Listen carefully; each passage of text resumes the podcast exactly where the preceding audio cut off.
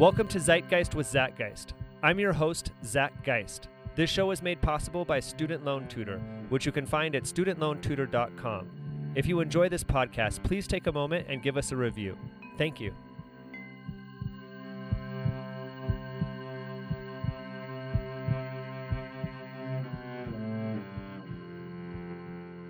Welcome to Zeitgeist with Zach Geist, and today I've got uh, my partner Madeline with me, and then I've got Michelle Sorensen, uh, who I came into contact with because so many people in the dance community have taken her twerk shops, and I'm like, oh, what kind of workshops? And they said, well, no, no, twerk shops, and I'm like, twerk shops, and uh, Michelle owns a dance studio here in Utah. I believe in Bountiful, if I'm not mistaken, and uh, she teaches many different types of dance, dance, uh, and all, uh, maybe not the type of dance you're most familiar with, and has had some amazing, liberating experiences happen with women uh, and men, but a lot, mostly women that uh, participate in these workshops. One of which is twerk shops. You want to tell us about what you do and who you are? Sure. Um, I actually started belly dancing 13 years ago, Mm. and that was my first experience with dance ever. I hadn't taken any dance any dance classes prior to that because it just was never something I thought that I would be able to do. Um, just looking at it because I grew up and I was kind of awkward. I was never athletic. And I found belly dance in Salt Lake City when my husband and I got married and moved there. And there was just a big festival that would happen every summer. It's actually back now, um, and it's in Liberty Park again, which is so fun. But it went away for a really long time. Um, but when I found it, I was like, I saw these women on stage, and where I felt it when I was watching these women dance was in my gut, which is very fitting. Like watching belly dance, I Mm. felt it in my gut, and I saw it, and I was like, I think that's something I could do. There was a power about it that just was really enticing to me, and since I grew up very religious and very conservative, Mm. it was that was another reason that it was I was drawn to that. And so I started classes that fall, right Mm. after I had seen the belly dance festival. And that was primarily what I did for a really long time. I didn't start cross training until maybe seven years ago, What do you mean by cross training? What does cross training mean? just like exploring other genres of dance. Okay. I Mhm. belly dance was kind of my thing. That's like what I stuck with. And then I started getting burned out with it and I needed something else to feed me creatively. So I tried out a pole dance class Hmm. and that was 7 years ago and I've been doing pole for 7 years and it started out as a pole fitness exploration and I didn't really want to be attached to the sexual stigma around pole dance. So I avoided any kind of exotic classes. And I was very adamant that I made sure people knew that I was in it for the fitness, you know, Mm. because it just was not something that I could relate to. I, I wasn't really in that world growing up. And so I had all these preconceived ideas about what sex work was like, like what strippers were like, what exotic dance was like. And I was afraid of it because I didn't know anything about it. And it was probably four years ago that I took my first exotic pole class. Mm. And it changed, it literally changed my life. Like I walked out of that room feeling more like myself than I had ever felt in my entire life. And it there was something about it that was so liberating and so freeing and to be able to embrace my sensuality and my sexuality doing that was just incredible. And that's around the same time that I started working with twerk and Mm. stuff Mm. too because I had taken a dance hall class and then that really inspired me to look into twerk and to start working on that. So it was around the same time when I kind of like found my sensuality, like the way that I really wanted to express it. Gosh, there's such a there's such a smorgasbord of movement patterns that could happen with dance, and oftentimes people get trapped within the confines of choreography, or they've get trapped within the identity of whatever type of dance. They, I hear this all the time because we run ecstatic dance, which when you're talking to people about dance, you're like, "What kind of dance?" We go, "Well, we do something called ecstatic dance." Uh, they automatically hear erotic or exotic dance. They're like, "Exotic dancing."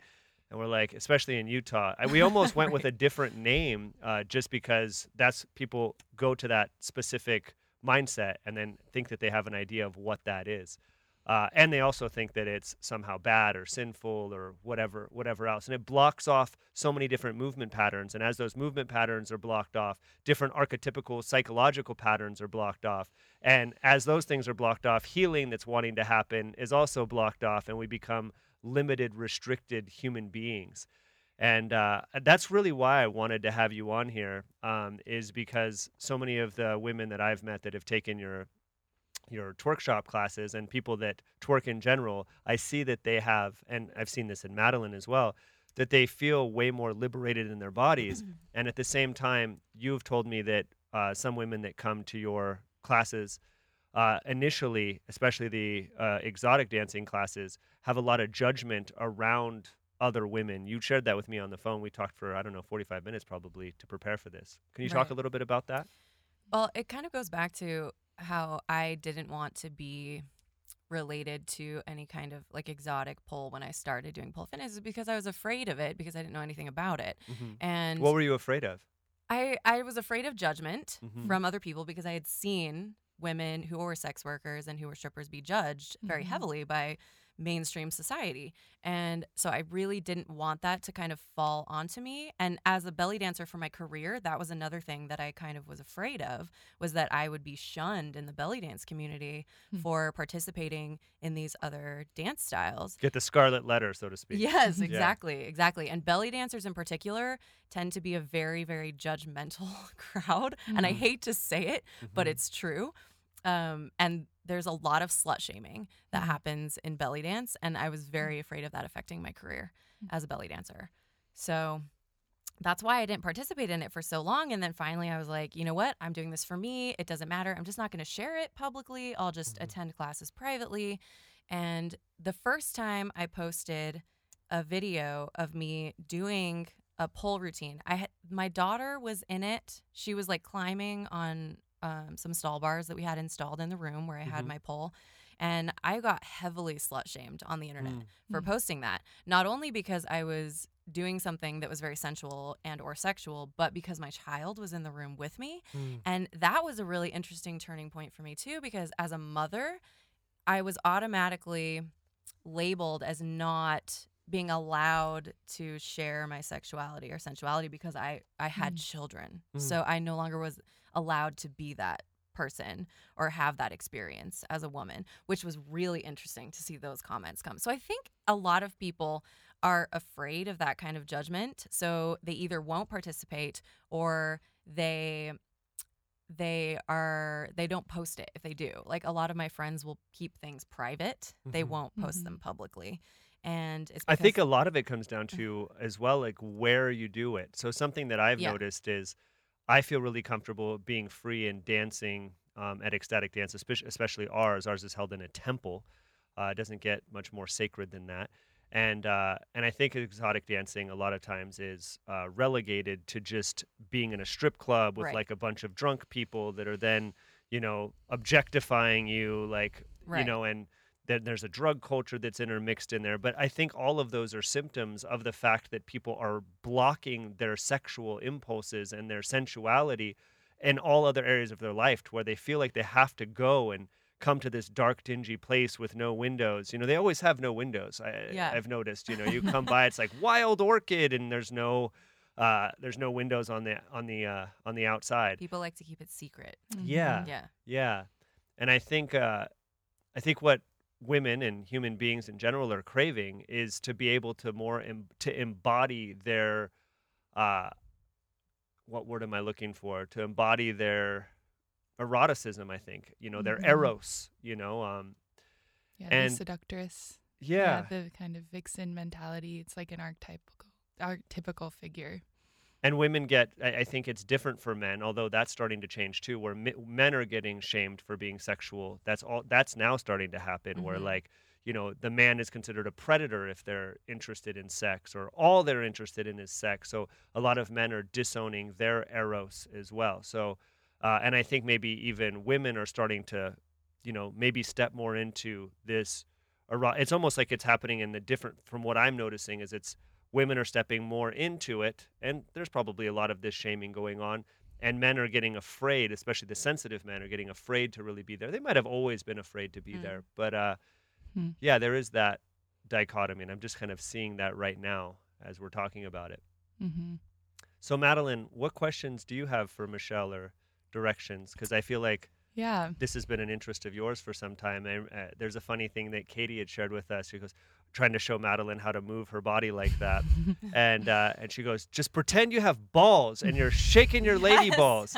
And, and I can't ever get that out of my head. So now anytime I see a girl twerk, I'm Uh. picturing shaking the lady balls. It throws this very No. weird mindset. It's a very strange the visual. analogy that I use to help women try to picture how to move their pelvis because I feel like men already naturally kind of know how to do it, like Yeah. just based on Mhm. like sexual tendencies. Except for it hurts us when we do that. So Mhm. but but it's funny because when I tell a woman to pretend she has a penis and Mm. balls and to pretend Mhm. to swing her penis through her legs, she immediately gets it. Like they it just Mm. happens. Mhm. So it's really funny that I have to use an analogy like of being a man Yeah. like, to get a woman to be able to move her pel- pelvis. But right it totally to move works. that sexually too. yeah, because it is like a very sexual movement. It's a thrusting yeah. movement. It Mhm. absolutely is. Yeah. Mhm. And there's like a also a relaxed state to it too. I've noticed that um, as moving into this realm of dance, um, I started on the opposite side in the world of total free dance. I never took any dance classes or any structured dance classes at all in school or whatever, and then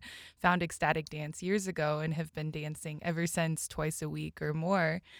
And in that time, realizing there's so many stuck places, um, and I would say especially around the hips and pelvis and sexual organs and actual true tension within there that I feel was manifested over time um, through sexual shaming, uh, fear of being a sexual person, a kind of, I call it my seductress is kind of locked in a cage in my lower pelvis and I can feel her. And uh, as she starts to come out through different movements and through different ways of dancing, there's a lot of emotions associated with it. And so I was wondering if maybe you could speak to what you see in the dance room because it's not just only playful sexual dancing, it's also a space for mostly women to release a lot of our sexual traumas or maybe even things that have been passed down from past generations of our mothers and grandmothers who were even more uh, sexually repressed than we are today. So maybe you could speak to that a little bit. Yeah, absolutely. There's definitely a fear that I notice in a lot of women, women in particular who have not had a lot of dance uh, background, Mm-hmm. who will come in and they they feel ashamed while in class, and it's not because of anything that I am saying or doing, but you can just see that they're afraid and Mm. they're they're ashamed of like moving their body in that way, and so it takes them a while to get it unstuck. But the really interesting thing is when I notice when women keep returning and coming back, even though it is it is emotionally painful sometimes for them to go through those those memories or those blocks, those emotional, Mhm. sexual, energetic blocks.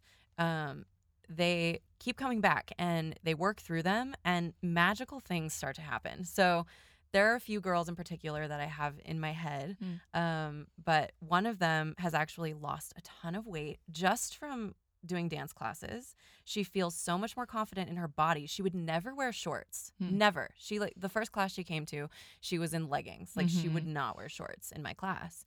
And then she did a performance after like 6 months of dancing with me in complete booty shorts, like ass Hmm. hanging out, and she was totally confident. And it's so cool to see like a woman really embrace herself and her, her body hadn't necessarily even changed by that point you know but Mhm. she had learned to love the skin that she was in Hmm. and really appreciate what her body could then do because she had Mhm. gained so much more movement through her pelvis and through her Mhm. torso and and so much more confidence just in the way that she would hold herself I Mhm. think that something like learning to twerk and getting that level of confidence is so much more important than somebody trying to force diet to get their body to where they think that they want Oh, it. I don't think it really works. It comes Right. with so much mental tension and like willpower that you have to yeah there's so much of your resources go into just maintaining that crazy ritual Mhm. and uh, instead to go the path of you mean I think this is like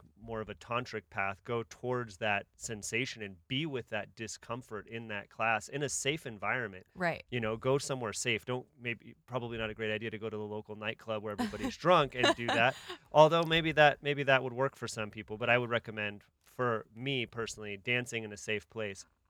I want to speak to how I got involved with the dance to begin with too, because I wasn't you know, quote unquote, a dancer either. And I think a lot of people feel like they have to be a dancer. You know, they're like, oh, I'm not a dancer. Like, what the hell do you mean you're not a dancer? Like, you are you a peer? Are you an eater? Like, like dancing is something. It's part of the human experience. As a matter of fact, if you look anthropologically, uh, there's there's theories that what made Homo sapiens essentially the, mo- the the last homogenesis species that's alive instead of the Homo neanderthalis and Homo erectus that were alive at the same time is that their ability to keep together in time using dance and drill.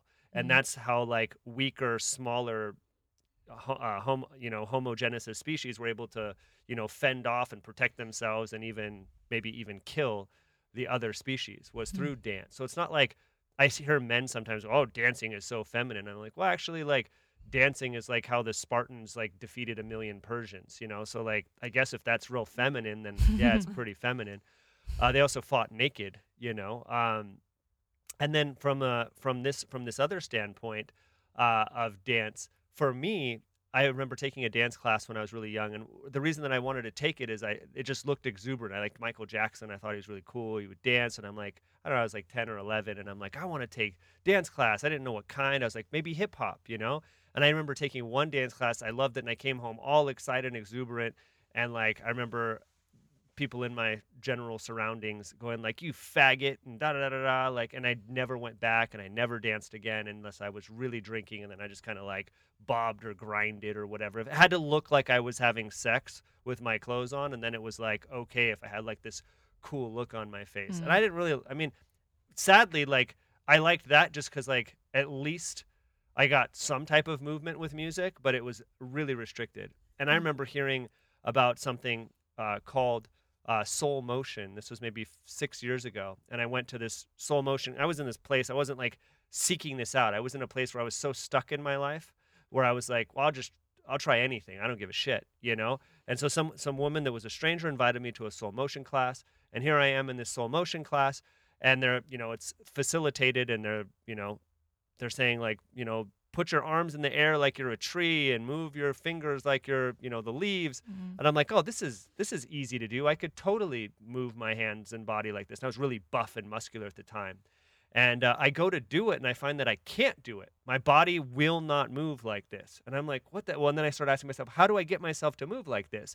And i start like kind of looking at someone else and trying to do it. And the minute i start to move in like a more fluid way a voice in my head goes, Don't move like that, you little faggot. You're going to get your ass kicked. And I'm like, Whoa, what the hell is going on? And some, and thankfully, it was the right time for me to really ha- hear that. And I'm like, these are these conditioning programs mm-hmm. that are blocking me in frozen in my body. And I would have nightmares about getting like locked in syndrome, uh, which is a, a disease where you can't move. And I think it was the beginning stages of me feeling terrified because I was becoming more and more restricted. And I think with hmm. women, mm. it's this area of the hips where, you know, don't move like that.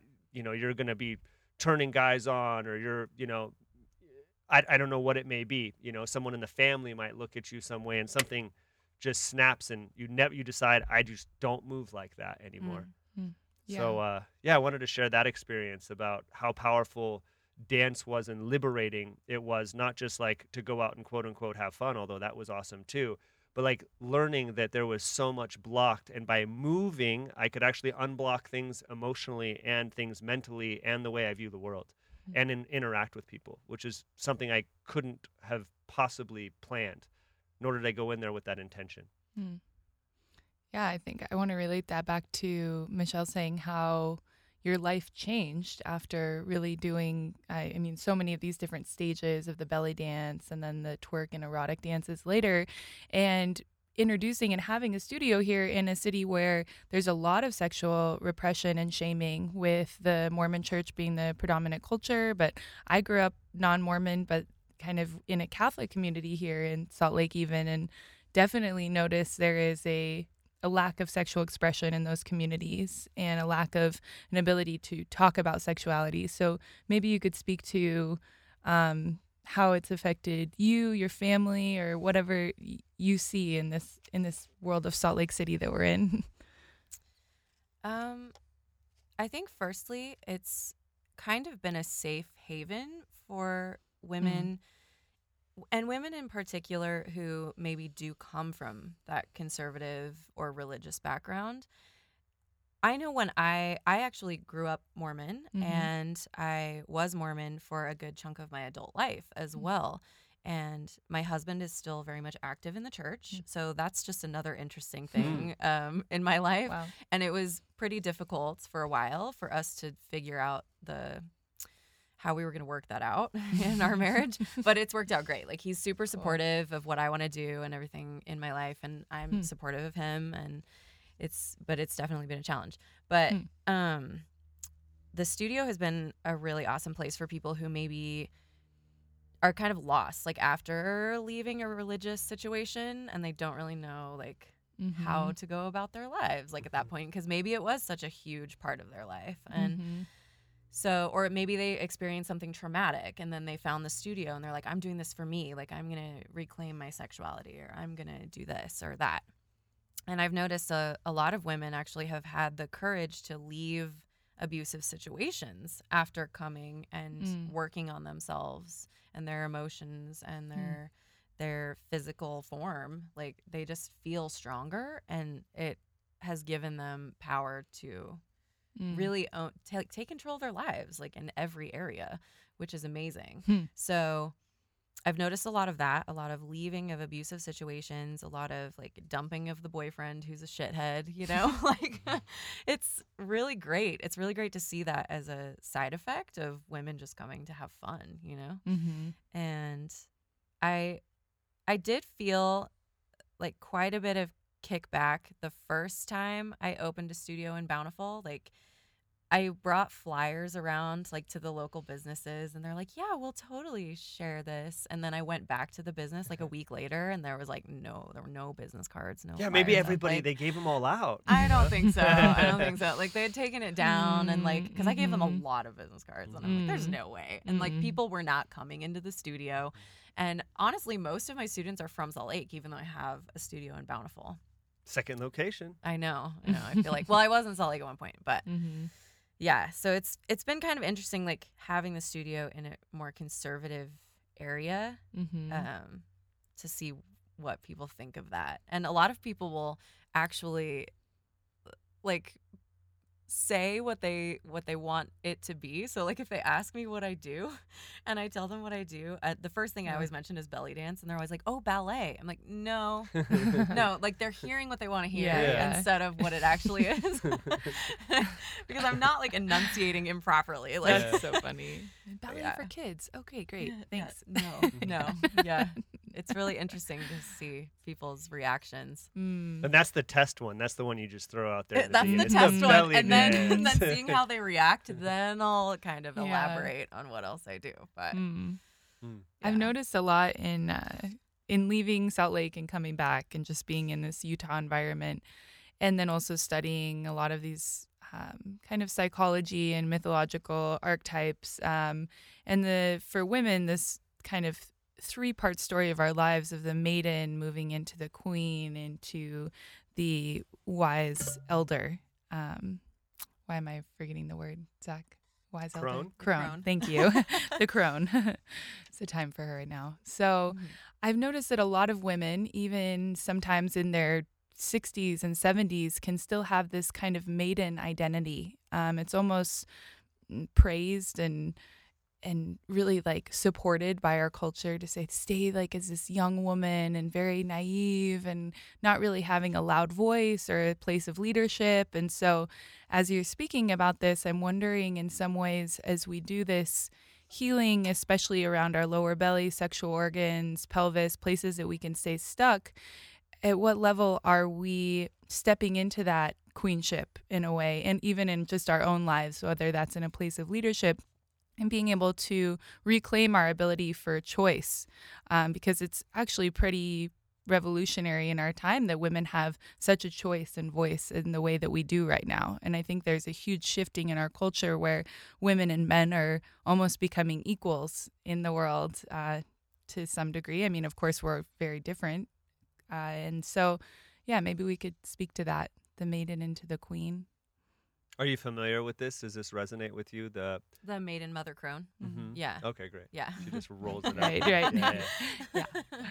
yeah. Um, when I first started posting things w- after I was diving into like the exotic dancing and the twerk, I noticed a lot of kickback like on Mhm. social media of people being like, "Oh, that's you're you're a slut, you're a whore, you're Hmm. a cam girl, like whatever." Like Hmm. and then when I started posting more and like really owning it and and taking control of my voice, I got less of that. So the Mhm. more I posted, the less kickback I got. And I think it's just because people saw that I was not going to take their shaming comments and go Mhm. cry in a corner. You Mm. know, like they're like, "Oh fuck, like this girl really is just like owning her sexuality. Like there's nothing we can say that's going to deter her from doing this." Hmm. And I think that that's one reason why a lot of women are afraid um to jump into like sharing more of their opinion and sharing more of their sensuality and sexualities. They're afraid of the kickback, but what I've noticed is that there's less when you actually start owning it.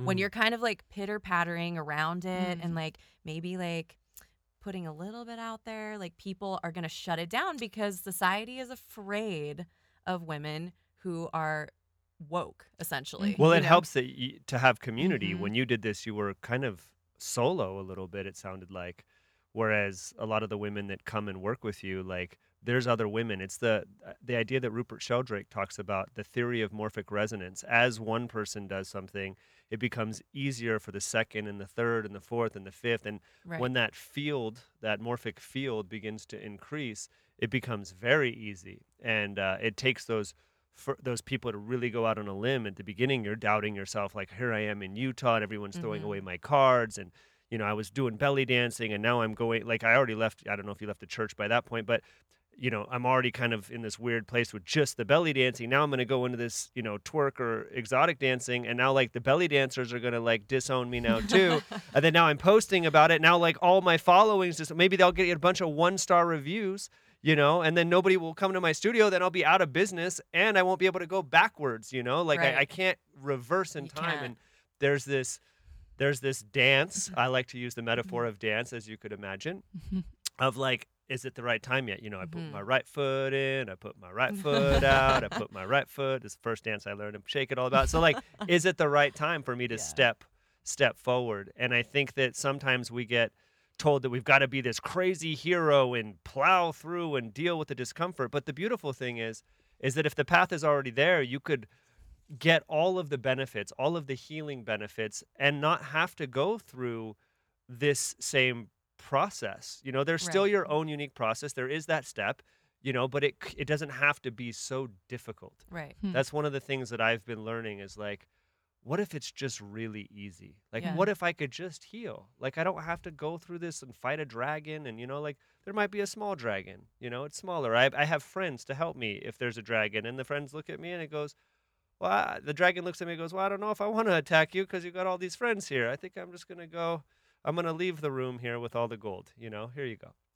So, uh, but it still takes that. It still takes following that, that, that fear Right. might be there, but it might actually not be so terrifying. Right. Hmm. And I think always like our fears are greater than what the reality is ever going to be. In our Mhm. heads, we always make things so giant. And when we actually go through with the thing that our gut is telling us to do, you're so much happier. Even if it was hard or scary, you're so much happier at the end of all of it. You Hmm. just feel like you did yourself justice, you know? Mm-hmm.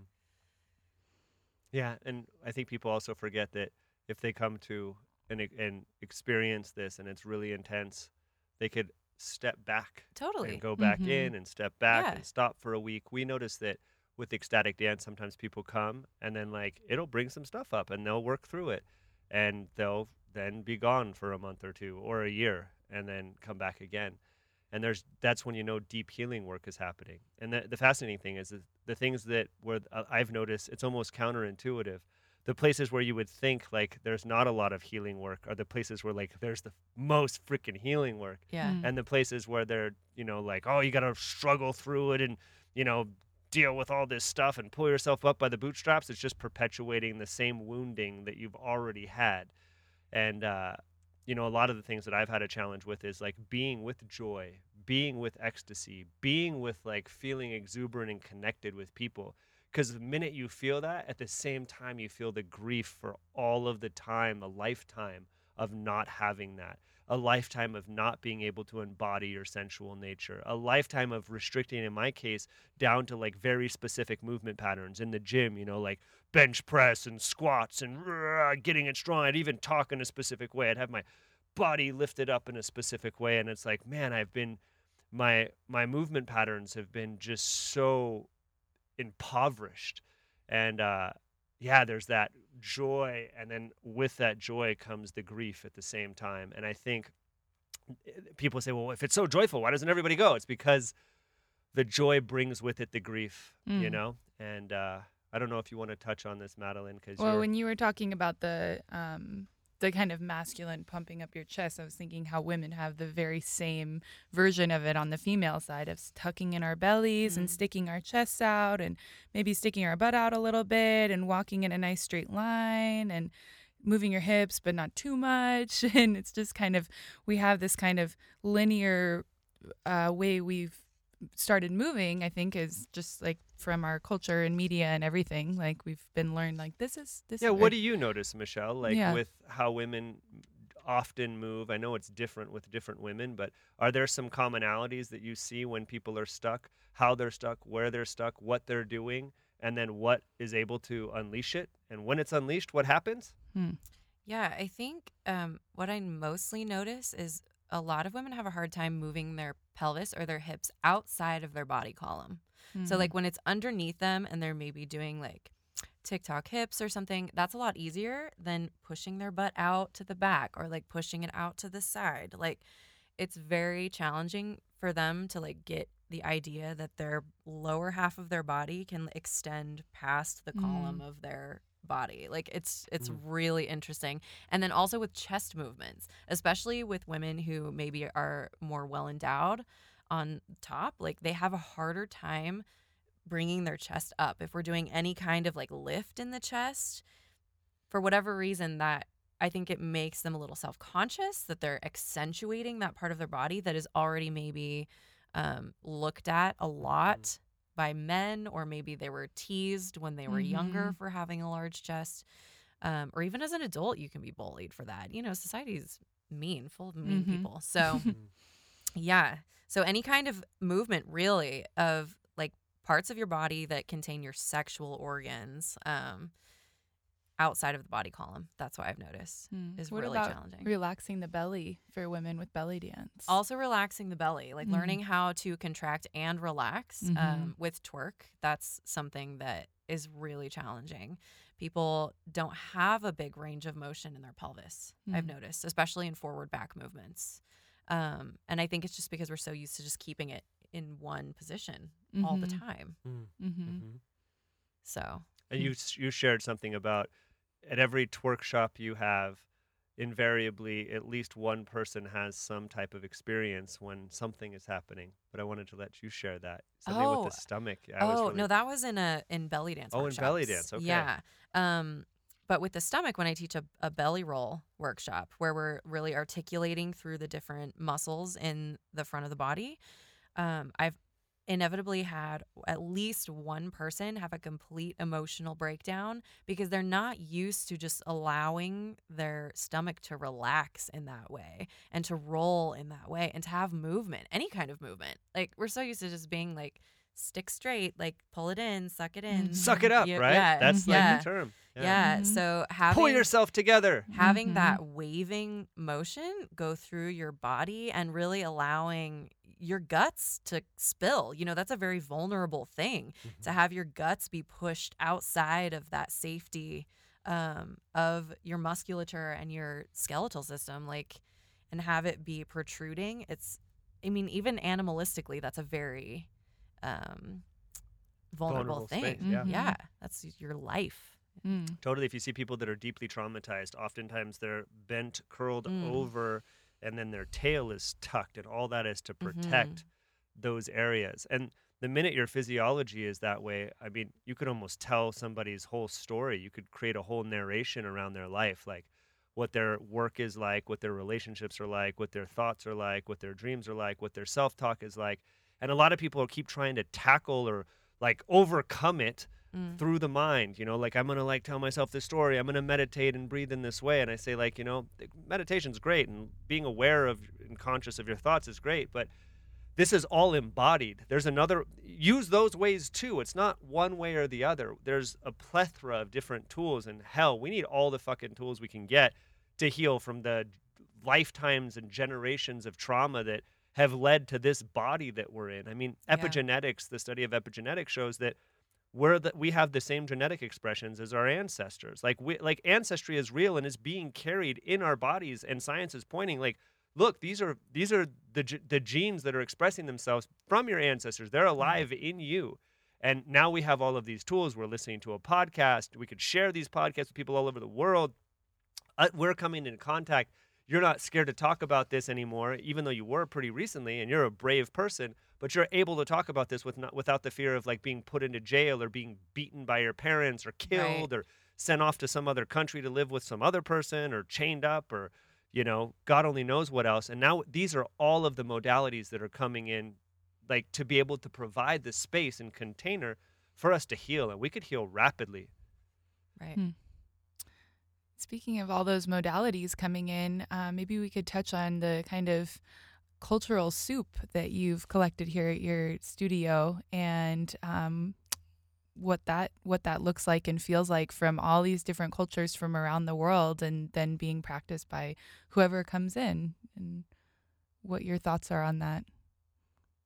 are you talking about like the different styles like so like Yeah, some people like, would say twerk that would twerk say- is like more urban and more of that And You know, associated with Afri- black culture. you know black right, culture and and belly dancing may be associated Arabic, with Middle Eastern, yeah, Middle Arabic Eastern. culture. Yeah, exactly. As a hetero white woman, I definitely have had to be very careful about um, not appropriating the cultures that I'm borrowing from. Mhm. And so I tend to do a lot of research as well as practice um, because I don't, I definitely don't want to offend anybody. Mm. Um, and I make it very clear when I'm combining things that it is a fusion and that it is not a specific um, stylized version of Arabic dance or whatever. Like Mhm. it's very much a fusion of things. Mhm. Like belly dance informs my movement, twerk informs my movement. Mhm. So I'm not saying that I'm doing the most pure form of each of these things. Mm. Like twerk comes from a West African dance. Its origins are from a West African dance called mabuka. I think that's how you say it. Mhm. Um, and then it actually kind of showed up in New Orleans in the bounce music scene in the 1980s. So Mm. that's kind of where twerk started. Hmm. Um, and so I, I definitely am not saying that I am like That you're I'm- practicing I'm- traditional forms no, of these no, yeah. absolutely not. Like I've, it's definitely kind of gone through like the hip hop vein Mhm. um, and it's definitely a fusion. I inform my twerk practice through belly dance movement, and that's how I really obtained a lot of my pelvic flexibility and range of motion was from belly dance first. So Mm. a lot of people will come to twerk and be like, "Well, how did you get your pelvis to move like that?" I'm like, "Well, belly dance first. Like that Mhm. that's the practice that really started to open up my hips and Hmm. let me have this range of motion and then I kind of took that knowledge and brought it over into my twerk instruction. Hmm. So it's kind of like cross genre, like a lot of things like if you if you take it from enough cultures it's okay you know what i mean like it is it's definitely like a a big conglomeration of a bunch of things. Yeah, it's challenging because sure. we're we're all we're all human here, and these are Mhm. movement patterns that are not unique to any one culture. Our bodies, if they can do it, and our ancestry all trails back to Africa. At least that's some studies that they've. I don't know, like I can't tell real from fake news anymore. I don't even know where to go. So, uh, but I did see something about that just recently. I've heard that throughout my whole life, Mhm. but I, I think trying to really appreciate these different cultures and like bringing in is like all these different ways to heal and it's going to be Mhm. every single one of these cultures is going to heal us in a specific in, a, in, in you know a different way and Right. i think it's even more beautiful the more we can incorporate and then even as we incorporate it new things become alive in us like the more different foods you've eaten probably the more creative you could be with creating food the more different dance modalities you've danced the more creative you could be in your dance and i see with ecstatic dance sometimes people are limited because they don't learn any other different dance modalities that they, they can then bring in to the way that they dance Mhm. ecstatically so Right. you see some people they're dancing really wild but like it's like i could see now that you have this dance that you do that looks wild but it's actually i could see that same signature pattern in all of your movement so how do we borrow from these other cultures Mhm. to be able to expand our ability to be human and Right. appreciate that that expression of that culture through the way that we're moving and i, I think it's I think it's like the biggest honor we could give if we if we come Mhm. at it with that intention. If we go like, "Hey, I'm trying to like mimic this culture so I could make money off it," then Right. that that's that's the It's issue. W- We were just doing the we had an ecstatic dance on Wednesday night and it was wild because here we are doing a Dia de los Muertos ceremony with the Melendez family who's passed this through their family for generations. They've done it the last 2 years. They traditionally set up the circle and set up and open and close the ceremony. And so here we are doing a, a, a Mexican ceremony in what used to be Mexico here in the Utah in the mid 1800s in an Indian temple, uh, Krishna temple that is run by a Caucasian man, with the priest being two Indians from Mumbai, with Madeline participating, who lived in India for three years, that teaches yoga. So, like, and then me, uh, someone whose family is from Siberia, that's the first generation here in the United States. So it just felt super unusual to have all of these things going on, but also I think it's very beautiful. And I think, again, it comes down to people feeling restricted, me feeling like I could only do something if it's Russian or but, but what Mm. about Siberia? Like Right. shamanism, Siberia. My family's from Siberia. Well, how long were they in Siberia? Like, like where does it trace back to? Are they were they Russians in Siberia? And how Siberian? I Like how Siberian am I if like that if that's the case? So like Mm.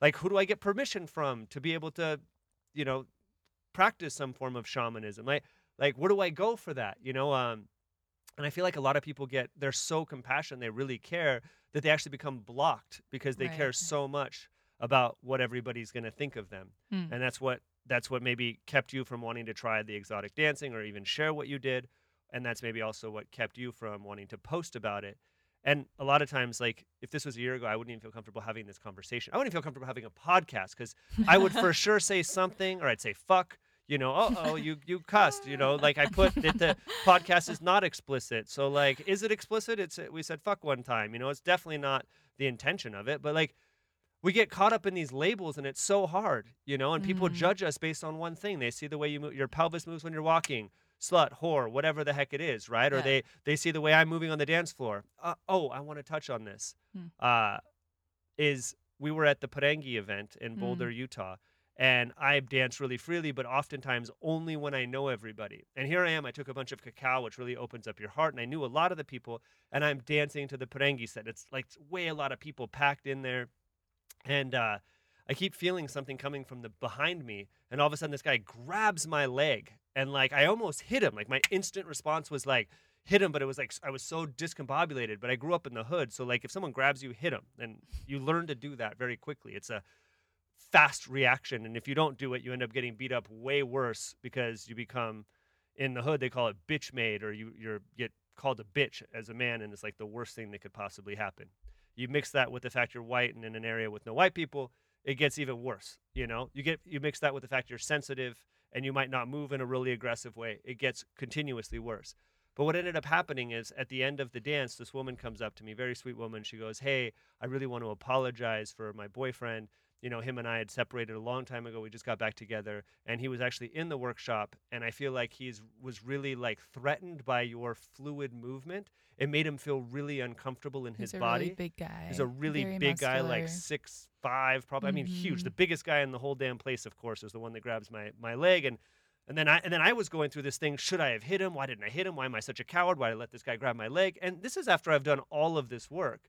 And I was so grateful that like an hour later the woman came up and shared that with me and was vulnerable about it. And I was like, wow, I'm so glad you shared that Hmm. because I could see where a lot of the times where men are getting attacked or whatever is because somebody else feels uncomfortable to move that way. The other person that's frozen in their body got frozen because they were moving in some way and whack, don't don't move like that. Mm, On the man mm. side, on I think on the women's side it may be more slut shaming or it could be rape or some type of attempted. Right. And then boom, we learn instantly don't do that. That is not safe. And it's Mm. really it takes a lot of courage to be able to move through that and work through that. Hmm. So I wanted to share that story with you and uh yeah, I, I felt that was an important time. But I want Mm. to give it back to Michelle if you had anything. We're getting the times up thing happening here. we have five minute countdown. If there's anything you wanted to share about your studio or about your work or an invitation to those listening to this podcast, how I- could I definitely would like to invite anyone. There, women and men are welcome at my studio. Mm. Um, I do have a few men who attend my classes and they love it. And it doesn't matter like what your sexual preference is. I don't care. Like if you want to come and get in touch with your sensuality as a man or a woman, you are welcome to attend my studio. Um, I also would just like to give a shout out to some other dance teachers in the area, um, particularly Naisha Hamill, who does teach the dance hall class at Millennium. Hmm. It's super important to be supporting the people of color in our dance community, especially if we are borrowing from their cultures. Um, Hmm. And she's fabulous. She's a fabulous Jamaican beauty. And please go take her class. Hmm. If you're interested in twerk, it's a little bit less twerk. Um, Jamaican Dance Hall is where I really got inspired to work on my twerk more. And there is twerk in it, but it is not specifically twerk. Mhm. Um, so maybe if you're afraid to like really get like deep into the twerk stuff, try dance hall out first, and then maybe come take a twerk class because it'll kind of give you a little intro to Hmm. it. Um, yeah, What's the name of your fabulous. studio? Oh, my studio is the Velveteen Serpent, and we're based in Bountiful, Utah. So, Cool. And then uh, I think what might be interesting is to have some type of fusion class before we do different dance classes before ecstatic dance, and we could talk about that. Potentially having some type of dance class before to expand people's movement in more of this, you know, inviting in the sensual into dance. Because I feel like that happens at Madeline's. Madeline, do you want to announce your women's dance? Oh, there's a women's dance every last Friday of the month at the Krishna Temple where we host our regular twice weekly ecstatic dance. And that's been really amazing to see how much more sensual and sexual women feel they can be in that space when there's not men there Mm. and we've kind of set that safe container. Um, not to say that there's anything wrong with there being men there. It's just there's there's kind of a a freezing that can happen within the hips. I've even noticed in myself um, when I'm around all women, it kind of loosens up in a way. And I, again, I think this kind of shines the light back onto the healing power of dance in whatever space you get it in, whether it's in a class with Michelle or whoever that is, or In your in living room. ecstatic dance space or in your living room Yeah. um, to realize there's so much more stored in our body in terms of thought patterns and beliefs about ourselves than just our muscular structure so we can really just receive so much from whatever dance we find ourselves in We'll even post in the comment section one of your ecstatic dance journeys, and somebody could just listen to the music in their living room or their their you know bedroom or bathroom, wherever wherever you have where nobody else could be there and see you, and you could just move however you feel fit. and we hope you come out to the And we hope you come classes out to the for classes or the dances and, all of that too. but if you want to try that, maybe is the first step yeah and you could really maybe have some type of experience as a man moving through it you might have some of those experiences where you're like whoa like i have told myself that i cannot move in that way. And I, I remember very women too. very Yeah. peak moments of my Mm. life where it's like don't run like that. You're running like a fairy Yeah, or whatever it is it had is and it's like okay like i can't move in this way. Okay how could and as a kid we're constantly navigating that. Um, and then it becomes uh, you know our kid is alive inside of our body and oftentimes frozen in fear in the hips or whatever other part of our body yeah thank you michelle for coming out. Thank you madeline for helping Michelle. co co facilitate this. And uh, thank you daniel for all the audio. Thank you so much for listening, and please follow us to hear future episodes where we discuss topics such as alternative states of consciousness achieved through dance, intention, and shamanic practices, sacred economics, dream work, trauma healing, building community, permaculture, healthy and compassionate living and eating practices, somatic and alternative healing modalities, politics, psychology, mythology, and more. Our work is focused on the liberation of spirit, a return to the sacred, which is a constant collective inquiry. We aim both in person and on this podcast to plant and water the seeds of liberation from economic inequality, trauma, systemic conditioning, addiction, loss of soul, loss of meaning, hopelessness, helplessness, isolation, shame, nightmares, guilt, and a return to glimpses of your birthright, of dignity, joy, community, collaboration, equality, and constantly beautifying new world where you are not alone.